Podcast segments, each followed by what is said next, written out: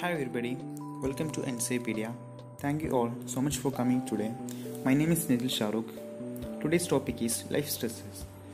Stress. We know stress as an integral factor in life. Stress clearly is an avoidable stress, though it's not inherited bad or negative and may serve as an impetus or personal growth of importance to human adaptation and health. When it's understanding the coping process of a whole as opposed to focus simply on stressful circumstance. Two major theoretical perspectives are presented in the article Coping as a function of personality, and coping of process.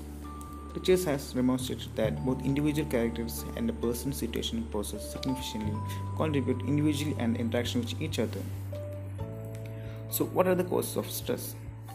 Each person has a different stress because each of us has a unique set of resources, understanding of the world, and way to perceiving things. What seems like a threat to one person may be perceived as a challenge to another. Sometimes these differences can be unnoticed. It may not, it may not occur to you that trip to a small mall can be stressful, but to someone who has hated crowds and shoppings to afternoon and the mall can be significant stresses. Even to someone who enjoys shopping but as an introverted nature can become stressed by a long shopping. So, what are the types of life stresses?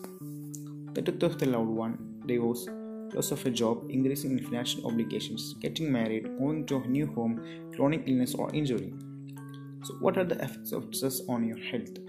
When you are in a stressful situation, your body launches a physical response your nervous system springs into action, releasing hormones that prepare you to eat fight or take off it's called the fight or fight response. And it's why when you are in this stressful situation you may notice that your heart will speed up your breath get faster your muscle tense and you start to sweat. This kind of stress is short term and temporary called acute stress. And your body usually recovers quickly from it. But your stress the system stay inactivated on a long period of time is called chronic stress it can lead to aggregate more serious health problems like fatigue, changes in sex drive, stomach upset, sleep problems, chest pain, muscle problems, and sleep problems. So, how can you manage, manage stress? Getting a regular physical activity, practicing relations techniques such as deep breathing, meditation, yoga, keeping a sense of humor, spending time with family and friends. So, want to seek help, or when you want to seek help, help. If you are not sure your stress, if stress is the cause of your taken steps to control your stress, but your symptom continues, see a doctor, your healthcare provider may want to check for a potential cause or consider seeing a professional counselor or therapist who help you identify source of stress and learn new coping, coping tools.